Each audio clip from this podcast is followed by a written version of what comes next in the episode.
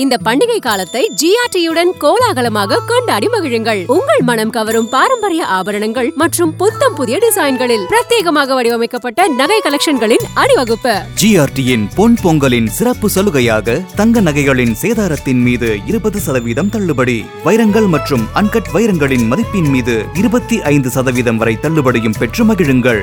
நிபந்தனைகளுக்கு உட்பட்டது. GRT jewellers, சுப ஆரம்பங்களின் ஆரம்பம்.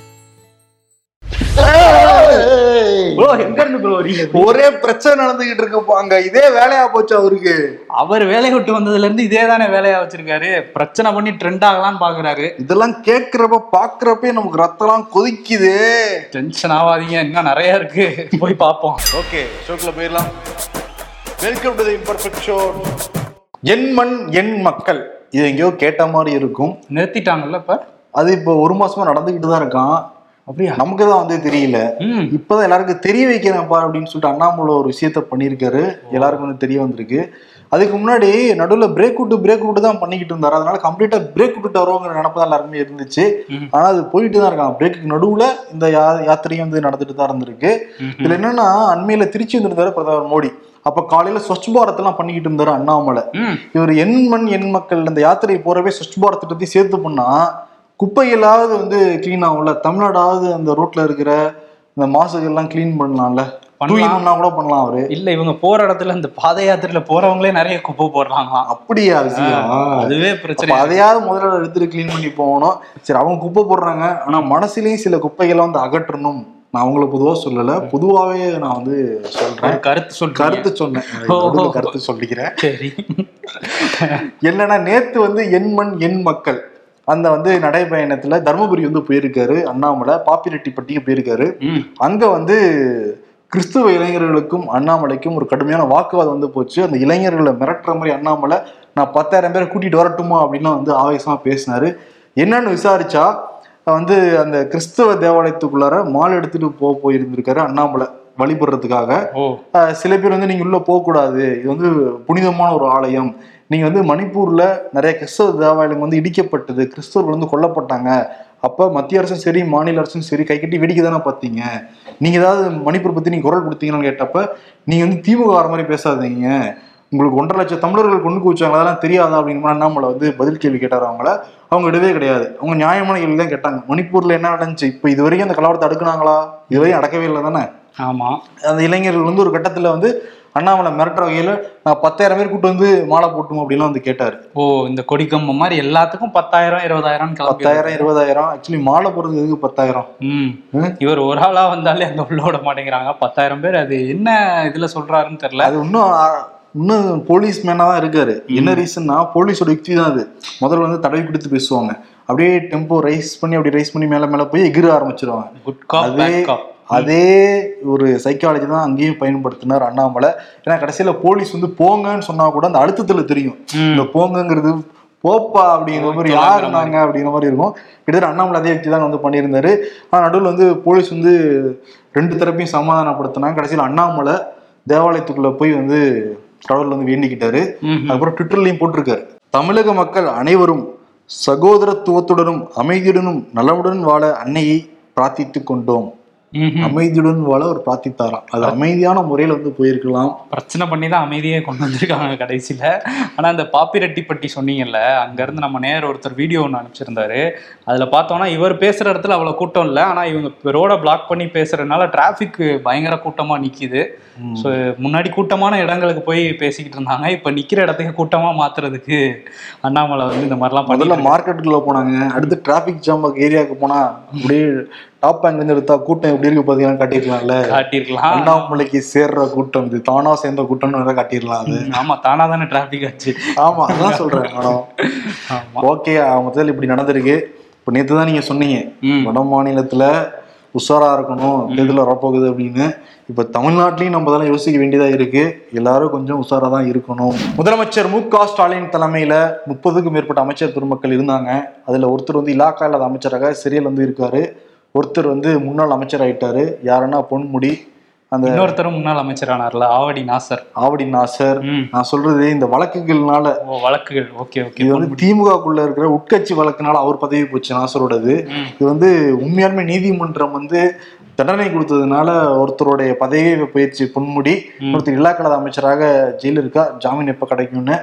இப்போ என்னன்னா ஆனந்த் வெங்கடேஷ் தானாக முன் வந்து முன்னாள் அமைச்சர்கள் இன்னாள் அமைச்சர்கள் அந்த முடித்து வைக்கப்பட்ட வழக்கு எல்லாமே இது விசாரிக்க ஆரம்பிச்சிருந்தாரு. இப்ப இறுதி விசாரணைக்கு தேதி வந்து குறிச்சிருக்காரு, டைம் டேபிள் எல்லாம் போட்டிருக்காரு. பிப்ரவரி அஞ்சுல இருந்து ஒன்பது வரைக்கும் தங்கம் தென்னரசு, சாத்தூர் ராமச்சந்திரன், அப்புறம் முன்னாள் முதலமைச்சர் ஓ பன்னீர்செல்வம், முன்னாள் அமைச்சர் வளர்மதி, இவங்களோட இறுதி விசாரணை நடைபெறும் அப்படின்னு இருக்காங்க. இப்போ நாலு பேர் சிக்கியிருக்காங்க. அதுல எத்தனை பேருக்கு எவ்வளவு திறனா கொடுக்க போறாங்கிறத பொறுத்து வந்து பார்ப்போம். ஒன்பதாம் தேதிக்குள்ள தெரிஞ்சிடும். அப்படியே தீர்ப்பு வேணா தள்ளி சொல்ல வாய்ப்பு இருக்கு. அதே மாதிரி பன்னெண்டு பதிமூணு ஐ பெரியசாமி இந்நாள் அமைச்சருக்கு தேதி கொடுத்துருக்காரு. அதே மாதிரி பிப்ரவரி பத்தொன்பதுல இருந்து இருபத்தி ரெண்டு வரைக்கும் பொன்முடிக்கு டைம் கொடுத்துருக்காரு இறுதி விசாரணைக்கு. அப்புறம் பொன்முடியும் விசாலாட்சியும் வந்து ஆஜராகணுங்கிற மாதிரி வந்து சொல்லியிருக்காரு. ஓகே, அதாவது அந்த செம்மன் குவாரி வழக்கு அது வந்து இவர் தாமா முன்னெடுத்திருக்காரு. ஏற்கனவே ஒரு வழக்குல வந்து இப்போ உள்ள போக வேண்டிய சூழல்ல இருக்காரு, மேல்முறையீடுக்கு போயிருக்காரு. ஆமா, இது மூணு அமைச்சர்கள் இருக்காங்க. இப்போ இதுல எத்தனை பேர் பதவி போகுது, எத்தனை பேர் முன்னாள் அமைச்சர் ஆக போறாங்கன்னு தெரியல. ஆமா, அது வேற ஒண்ணு இருக்குது. இன்னொன்னு இலாக்கா இல்லாத அமைச்சருக்கு வந்து ஒரு சோதனை வந்திருக்கு.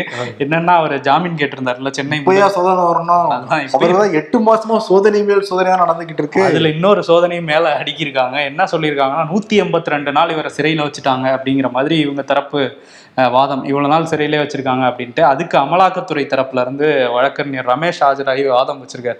நூத்தி எண்பத்தி ரெண்டு நாள்லாம் இவர் சிறையில இல்லை, அதுல பாதி நாள் ஹாஸ்பிட்டல்ல தான் இருந்தாரு. அதனால நீங்க வந்து இவருக்கு ஜாமீன் கொடுக்க கூடாது. இன்னொரு விஷயம், இவர் இலாக்கா இல்லாத அமைச்சருங்கிற பவரோட இருக்காரு.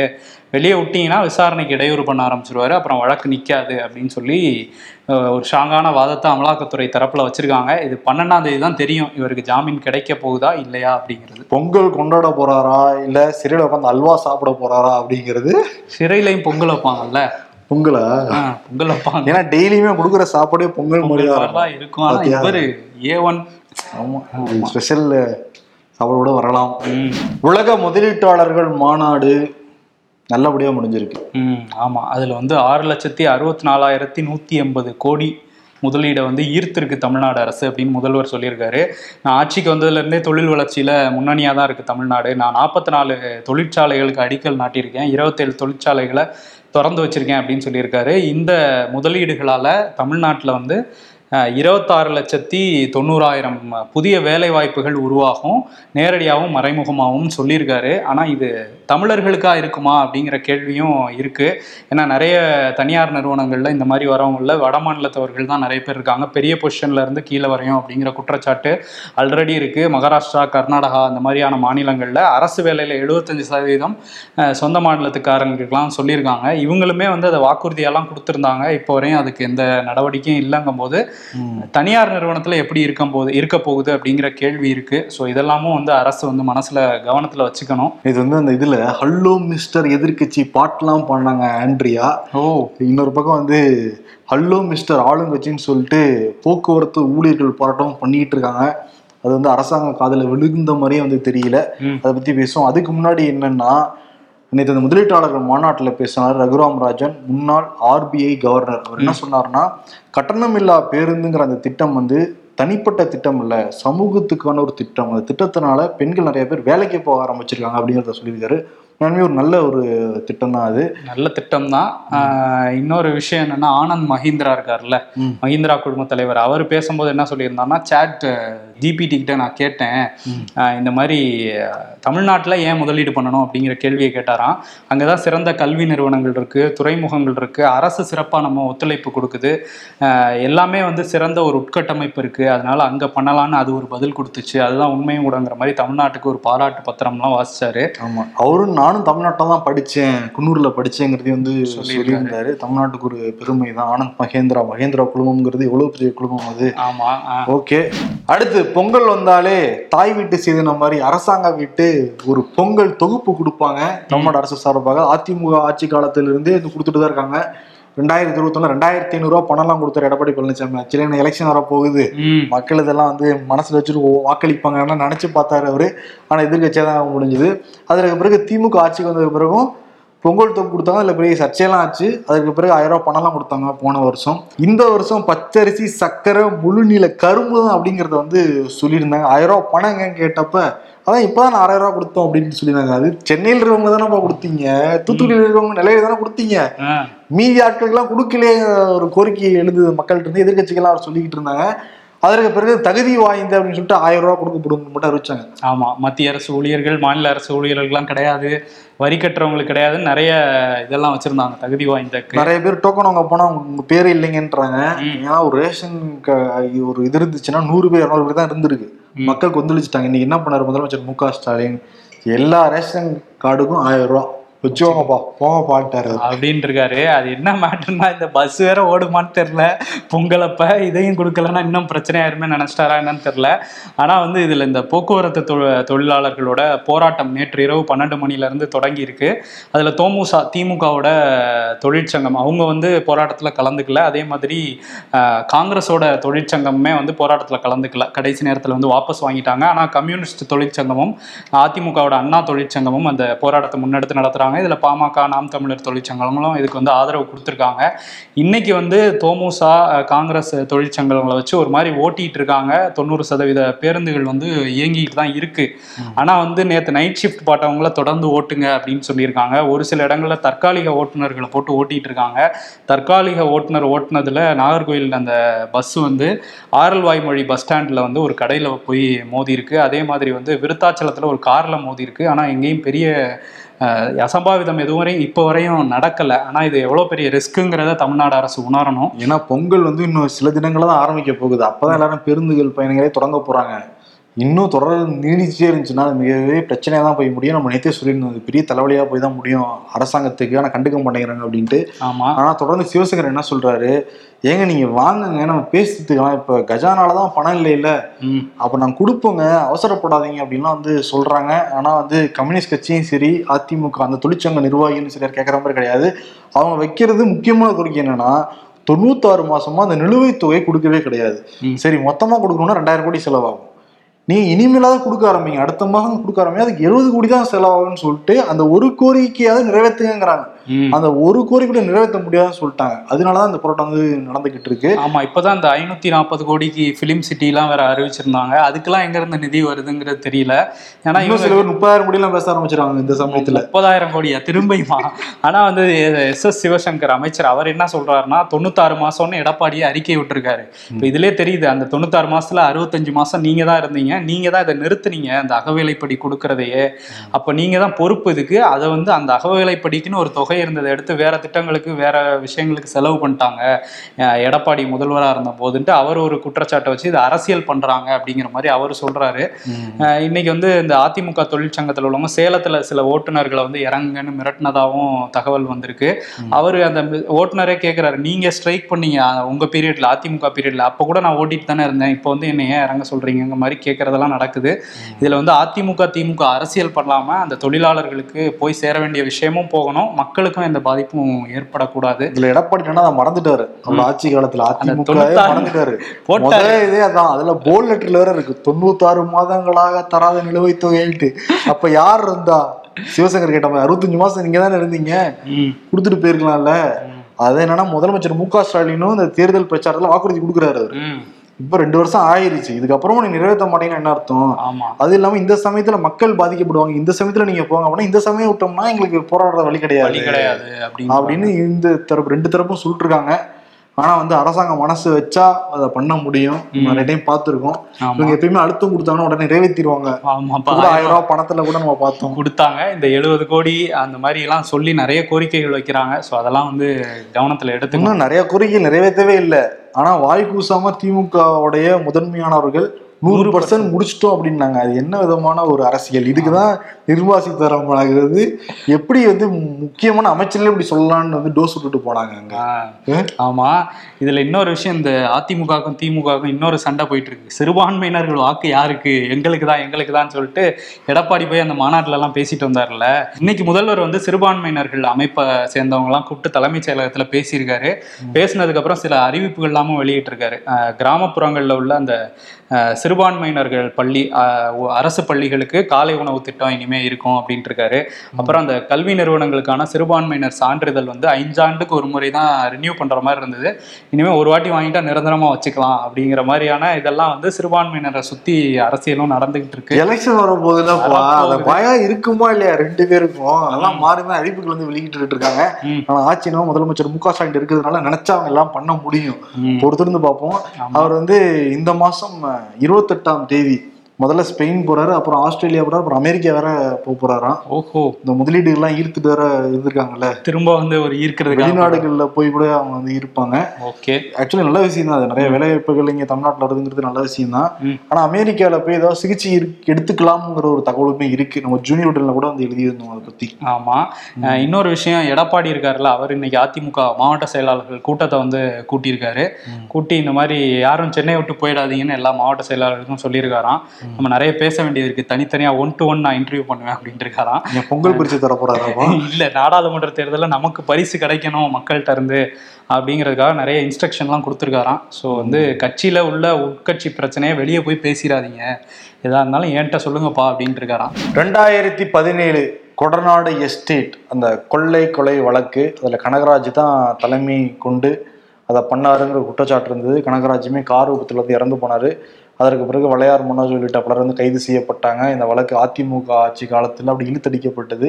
திமுக ஒரு வாக்குறுதி கொடுத்துருந்தாங்க, ஆனால் இந்த வாக்குறுதியை முழுமையாக வந்து ஃபுல் ஸ்விங்கில் வந்து இந்த வாக்குறுதியை நிறைவேற்றுறதுக்காக திமுக அரசு பாடுபட்டுக்கிட்டே இருக்கு. இங்கே ரொம்ப லென்த்தால போயிட்டு இருக்கு. ரொம்ப லென்த்தா எதுக்கு போகுதுன்னா, ரொம்ப ஸ்ட்ராங்காக இருக்கணும் அந்த வழக்கு, எங்கே பண்ணாலும் அந்த ஆதாரங்கள் வந்து பேசணுங்கிறதுக்காக ரொம்ப ஸ்ட்ராங் பண்ணிக்கிட்டு இருக்காங்க. எந்த ஓட்டையும் இருக்கக்கூடாதுன்னா அதனாலதான் வந்து சிபிசிஐடி வந்து விசாரிச்சுட்டு இருக்காங்க, ஏடிஎஸ்பி முருகவேல் அவருடைய தலைமையில. இப்ப என்னன்னா பத்தொன்பது டவர்ல அறுபது காலை வந்து பதிவு செய்யறதுக்காக குஜராத் தடயவியல் பல்கலைக்கழக வல்லுநர்கள் குழு வந்து தமிழ்நாட்டுக்கு வர போறாங்களாம் இந்த மாதம். குஜராத் மாடல் இறக்குறாங்களா? குஜராத் மாடல், திராவிட மாடல்ல வந்து இறங்கி அந்த டவர்ல யார் யார் பேசுனா அப்படிங்கிற அந்த ஒளிநாடாவையும் எடுக்க முடியுமா, அப்படி எடுத்துனா மிகப்பெரிய எவிடன்ஸ் சிக்கிடும் அப்படிங்கிறாங்க. இது வந்து ஒருத்தருக்கு தலைவலியா முடியும் அப்படிங்கிறாங்க. அப்புறமேட்டு அவருங்க வந்து ஒன் டு ஒன் கூப்பிடலாம் பேசுறதுக்கு, அவரை கூப்பிடுவாங்க. நான் பொதுவா தான் சொல்றேன். ஆமா, அவரை கூப்பிடுவாங்க, இவரை கூப்பிடுவாங்கன்ட்டு இல்ல, கேஸ் வாங்க வச்சிடாத. ஒன் டு ஒன் நீங்களே அதாவது சொன்னேன். இன்னொரு விஷயம் சொல்றேன், சரி குஜராத் அதிகாரிகள் அங்க நடக்கிற தப்பே ஒழுங்கா கண்டுபிடிக்க மாட்டாங்க, இங்க வந்து சரி ஓகே வரட்டும் என்ன பண்றாங்கன்னு பார்ப்போம். லாஜிக்கல் ஒரு பாயிண்டா தான் இருக்கு. ஆமா, இன்னொரு விஷயம் வந்து தமிழ்நாட்டுல பிரச்சனையா இருக்குது இந்த கனமழை. திரும்ப வந்து ஜனவரிலையும், ஏற்கனவே டிசம்பர்ல அந்த மழை வந்து பாடா படுத்துச்சு. இப்ப திரும்ப வந்து டெல்டா மாவட்டங்கள் திருவாரூர், நாகப்பட்டினம், விழுப்புரத்துலலாம் வந்து ஒவ்வொரு மாவட்டத்திலையும் இருபத்தைந்தாயிரத்துக்கும் அதிகமான அறுவடைக்கு தயாரா இருந்த பயிர்கள் வந்து நாசமாயிருக்கு. அதுக்கு வந்து விவசாயிகள்லாம் எங்களுக்கு இழப்பீடு கொடுக்கணும் அப்படின்னு கேட்டுட்டு இருக்காங்க. ஆனா அந்த காட்சிகளை பார்க்கும்போது கஷ்டமா தான் இருக்கு. பொங்கல் வேற நெருங்கிட்டு இருக்குது. பாண்டிச்சேரியில வேற கனமழை, ரங்கசாமி மலையிலேயே இறங்கி ஆமா வீடுகளுக்குள்ள தண்ணி போயிடுச்சு போயிட்டு இருந்தாரு, பார்வையிட்டு இருக்காரு. அங்க ஒருத்தர் வந்து ரோட்ல வந்து தண்ணி தேங்கி நின்றுச்சா, அங்க வந்து படுத்துட்டு தாமரையை வச்சுக்கிட்டு பாத்தீங்கன்னா தாமரை வளர்ந்துருச்சு அப்படின்னாங்க. ஆனா அக்கா அங்க பார்க்காம முதலீட்டாளர்கள் தமிழ்நாட்டை வரதுக்கு காரணம் பிரதமர் மோடி விதிச்ச விதை தான் அப்படின்னு அக்கா பேசிக்கிட்டு இருக்காங்க. ஆமா, இவர் அண்ணாமலையே அதை சொல்லியிருக்காரு. ஆனா தமிழ்நாடு அரசுக்கும் பாராட்டுலாம் சொல்லிட்டு இருக்காங்க. பட்டுக்கோட்டை பக்கத்துல இருக்கிற நெய்வ விடுதி அப்படிங்கிற ஒரு கிராமத்துல ஒரு கொடூரமான சம்பவம் வந்து நடந்திருக்கு. ஐஸ்வர்யா, நவீன் இந்த ரெண்டு பேரும் வந்து நீண்ட நாட்களாக காதலிச்சுட்டு இருந்திருக்காங்க. இவங்க பள்ளி படிப்பெல்லாம் முடிச்சுட்டு திருப்பூர்ல ரெண்டு பேருமே வேற வேற கம்பெனில வேலை பார்த்துட்டு இருக்கதா சொல்றாங்க. அங்க வந்து திருமணம் பண்ணிட்டு இருந்திருக்காங்க. ரெண்டு பேருமே மாற்று சமூகத்தை சேர்ந்தவர்கள். அதுல நவீன் வந்து பட்டியல் இனத்தை சேர்ந்தவர். ஐஸ்வர்யா வீட்டில் ஏற்கனவே மிரட்டியிருக்காங்க, என் பையன் வந்து உங்கள் பையன் என் கூட என் பொண்ணு கூட பழகக்கூடாது, அப்புறம் வேறு மாதிரி ஆகிடும்லாம் மிரட்டினதா சொல்கிறாங்க. இப்போ கல்யாணம் முடிஞ்சதுக்கப்புறம் இந்த பிரச்சனையை போலீஸ் ஸ்டேஷனில் வச்சு பேசியிருக்காங்க. அந்த பகுதியில் உள்ள பல்லடம் காவல் நிலையத்தில் ரெண்டு பேரையும் கூப்பிட்டு வச்சு பேசும்போது ரெண்டு பேருமே வந்து பிரியறதுக்கு அவங்களுக்கு மனசு இல்லை. கடைசியில் இந்த பெண் வீட்டுக்காரங்க, அதாவது ஐஸ்வர்யா வீட்டை சேர்ந்தவர்கள் பேசி அந்த பொண்ணை மட்டும் கூட்டிகிட்டு போயிட்டாங்க. நவீன்கிறவர் வந்து தனியாக நீங்கள் வீட்டுக்கு போங்கன்னு அனுப்பிச்சி விட்ருக்காங்க. போன அடுத்த நாளே வந்து ஐஸ்வர்யா வந்து உயிரிழந்திருக்காங்க. அவங்கள வந்து தாக்கி தான் கொண்டுட்டாங்க அப்படிங்கிறது தான் அந்த பகுதியில் உள்ள பேச்சு. இதை நம்ம நிருபர் குணசீலனுமே விசாரிச்சிருக்காரு. போலீஸ்கிட்ட விசாரிக்கும் போதுமே இது ஒரு ஆணவ கொலையாக இருக்கிறதுக்கு வாய்ப்பு இருக்குது அப்படின்னு சொல்லியிருக்காங்க. ஆனால் போலீஸ் ஸ்டேஷனில் வச்சு தான் இத்தனையும் பேசியிருக்காங்க. பேசினதுக்கப்புறம் அப்படி ஒரு பிரச்சனை வந்து நடந்திருக்கு. ஆணவ கொலைகள் தொடர்ச்சியாக வந்து அடுத்தடுத்து நம்ம பார்க்குறோம். அங்கங்கே ஒரு கேப்பில் நடந்துக்கிட்டே தான் இருக்குது தமிழ்நாட்டில். இந்தியா கூட்டணி, இந்த கூட்டணியில் வந்து திரிணாமுல் காங்கிரஸும் இருக்காங்க, கம்யூனிஸ்டும் இருக்காங்க. மேற்கு வங்கத்தில் அடிச்சுக்கிட்டாங்களே, இப்போ ஒற்றுமையாக எல்லா கூட்டத்துக்கும் வராங்களேன்னு யோசிக்கும் போது தான் மேற்கு வங்கத்தில் ஒரு மாநாடு நடந்திருக்கு. மார்க்சிஸ்ட் கம்யூனிஸ்ட் கட்சியோட இளைஞர் அணி டிஒய்எஃப்ஐ, அந்த யூத் விங்கை சேர்ந்தவங்க ஒரு கூட்டம் நடத்தியிருக்காங்க. அதில் பார்த்தீங்கன்னா கூட்டம் கொல்கட்டாவில் ஃபுல்லாக ஒரு ஆயிரக்கணக்கான மக்கள் வந்து ஆயிரக்கணக்கான மக்கள் இருப்பாங்கப்பா இருப்பாங்க ஆமாம், அந்த அளவுக்கு வந்து மக்கள் பெருவெள்ளமாக வந்து திரண்டு இருந்தாங்க. அங்கே வந்து மீனாட்சி முகர்ஜி, இவங்க வந்து வெஸ்ட் பெங்காலோட ஸ்டேட் செக்ரட்டரி டிஒய்எஃப்ஐக்கு, அவங்க பேசின பேச்சுக்கு ஆரவாரம் வந்து பொங்கி எழுந்திருக்கு. அதில் அவங்க என்ன சொல்லியிருக்காங்க அப்படின்னா, இங்கே மேற்கு வங்கத்தில் நம்ம வந்து திரிணாமுல் காங்கிரஸையும் சரி பிஜேபியையும் எதிர்த்து நம்ம அரசியல் பண்ணுவோம், அவங்க ரெண்டு பேரையும் வீட்டுக்கு அனுப்புவோங்கிற மாதிரி இங்கே வரவே விடக்கூடாதுன்னு வந்து பேசியிருக்காங்க. ஸோ வந்து இந்த மேற்கு வங்கத்தில் காங்கிரஸாக அவங்க அடிக்கலை, இருந்தாலும் இவங்களை அடிச்சிருக்கிறதுனால எப்படி இருக்க போகுது கூட்டணிங்கிறது இப்போவே தெரியுது. சரி, டிஒய்எஃப்ஐ கிட்ட இளைஞரணி கிட்ட சொல்லலையா மேலே இருக்கவங்க? மேலே இருக்கவங்களே வேணாம், மேற்கு வங்கத்தில் வேணாங்கிற மாதிரி தான் இருக்காங்க. ஏன்னா காங்கிரஸுக்கும் திரிணாமுல் காங்கிரஸுக்குமே சண்டை, இதில் கம்யூனிஸ்ட் வேற. பார்ப்போம் என்ன நடக்குதுன்ட்டு. இன்னொரு பக்கம் பில்கிஸ் பானு வழக்கில் உச்சநீதிமன்றம் நீதி நிலைநாட்டியிருக்காங்க. இந்தியா முழுக்க உச்சநீதிமன்றத்துக்கு பாராட்ட வந்துட்டு இருக்கு. பில்கிஸ் பானு வந்து பேசுகிறப்ப பதினெட்டு மாதங்களாக நல்லா சரியாக சுவாசிக்க கூட முடியல, நெஞ்சில் அவ்வளோ பாரம் இருந்தது, இப்போ தான் நல்லா நிம்மதியாக சுவாசிக்க முடியுது, இன்றைக்கி தான் எனக்கு வந்து புத்தாண்டே தொடங்குதுங்கிறத வந்து சொல்லியிருந்தாங்க. இந்த இந்த தீர்ப்புங்கிறது என்னோட குழந்தைக்கும் பாதிக்கப்பட்ட பெண்களுக்கும் கிடைச்ச ஒரு நீதி, நன்றியை சொல்லிக்கிறேங்கிறதையும் சொல்லியிருக்காங்க. இங்கே வந்து முதலமைச்சர் மு க ஸ்டாலின் பில்கிஸ் பானு அந்த தீர்ப்பை ஒட்டி உச்சநீதிமன்றத்துக்கு வாழ்த்து சொல்லியிருக்காரு. ஆமாம், குஜராத் பாசா பாஜக அரசு வந்து பொய் விஷயங்களை பண்ணி தான் இதெல்லாம் பண்ணியிருக்காங்க அப்படிங்கிறதையும் சுட்டி காட்டியிருக்காரு. ராகுல் காந்தியும் அதுதான் சொல்கிறாரு, பாஜக வந்து குற்றவாளிகளை எப்படி பாதுகாக்குது பாருங்கிறத திரும்ப ஒரு தடவை வந்து வெளிக்காட்டியிருக்காங்க அப்படிங்கிறது.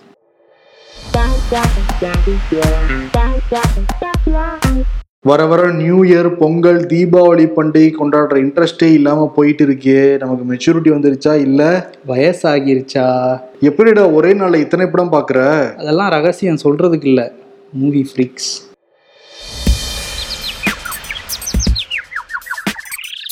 முதலீடுகளுக்கு காரணம் மோடிஜி, தமிழிசை சவுந்தரராஜன். ஆஹா, பணம் மட்டுமே வாழ்க்கை இல்லை. டேய், நானே லோனுக்கு அலைஞ்சிக்கிட்டு இருக்கேன், ஏன்டா நீங்கள் வேறங்கிற மாதிரி போட்டிருக்காங்க. அரசியல் இதெல்லாம் சாதாரணமாப்பா. இன்னைக்கு விருது அண்ணாமலைக்கு கொடுத்துடலாம், எனக்கு இதான் வேலை அப்படிங்கிறாரு. எதுக்குன்னா எண்மண் எண் மக்கள் அந்த இது போயிட்டு எனக்கு இதான் வேலை அப்படின்னு காட்டிக்கிட்டு இருக்காருல, இதே தான் வேலையா பண்ண போறாரு, இதே தான் வேலையா அவருக்கு நடந்துட்டே இருக்க போறாரு. சரி, பிரதமர் ஆவார்னு ஏதாவது சொல்லிட்டு இருக்காங்க, அது ஏதோ ஜோசியர் சொல்லியிருக்காரு. அண்ணாமலை ஆர்மி எடுத்து ஷேர் பண்றாங்க. அண்ணாமலை ஆர்மியே முதல்வர் தான் சொன்னாங்க, இவர் பிரதமர் அப்படின்னு சொல்லியிருக்காரு. ரெண்டாயிரத்தி முப்பத்தி நாலுல மத்திய அமைச்சரா, அதுக்கப்புறம் டைரக்டா டைரக்டா பிஎம்டா. ஓகே, அடுத்து அமெரிக்க அதிபரா? சரி, அது என்ன வேணா சொல்லுவாங்க, நம்ம வாயில வட சொல்லுவாங்க, நமக்கு தெரிஞ்ச விஷயம் தானே. சரி, எனக்கு இதுதான் வேலை அப்படிங்கறத வந்து சொல்லிட்டு விடைபெறலாம். நன்றி, வணக்கம். நன்றி.